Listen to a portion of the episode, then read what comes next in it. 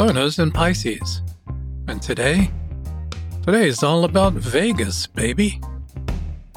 Here's my reading of the Zeitgeist for Monday, August 23rd, 2021.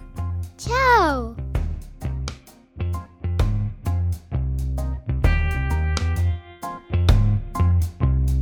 The Piscean moon squares the Gemini dragon's head in its grand trine with Aquarian Saturn and Libra Venus at 1:09 a.m. Greenwich Mean Time.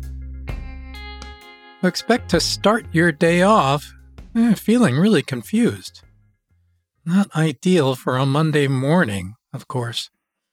It's really a case of TMI, since we're all going to be drowning in a sea of data. In other words, way, way too much information. And almost none of it very useful. It's nice to be informed, uh, but it looks like someone's hoping to hide the important stuff in that morass of petty detail. Ugh. Luna reaches a quincunx to Venus in her biquintile to Taurian Uranus at 4:14 a.m. Yeah, sure enough, this is one big ugly mess.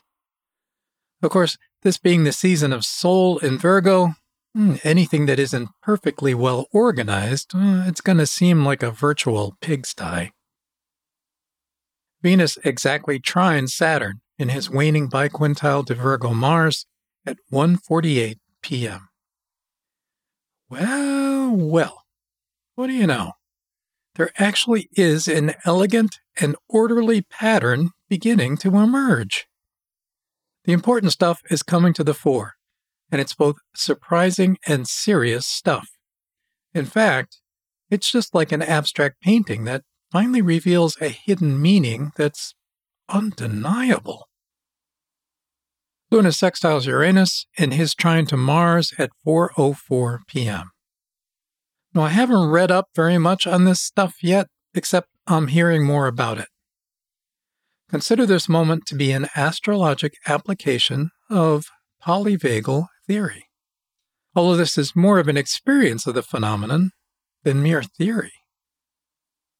Venus exactly biquintiles Uranus at 4:23 p.m.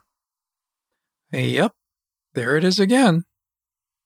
On Chinese medicine and acupuncture, there are certain points and herbs that calm the spirit, just like the Vagus.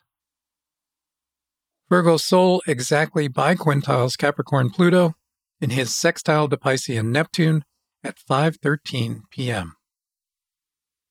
Getting these calm the spirit points just right was more than just a matter of knowing the locations as described in the Chinese medical texts.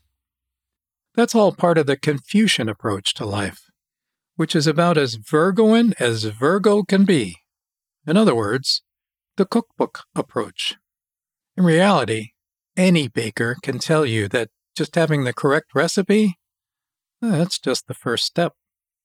It guarantees nothing in terms of success. Calming the spirit is all a matter of practice, with a whole hell of a lot of trial and error. Right now, though, the astrologic auspices promise a whole hell of a lot of success. Luna opposes Mars at 5:43 p.m. Keep following the instructions and keep experimenting. Success with this polyvagal business, it's something we could all use a whole lot more of. Well, thanks for listening.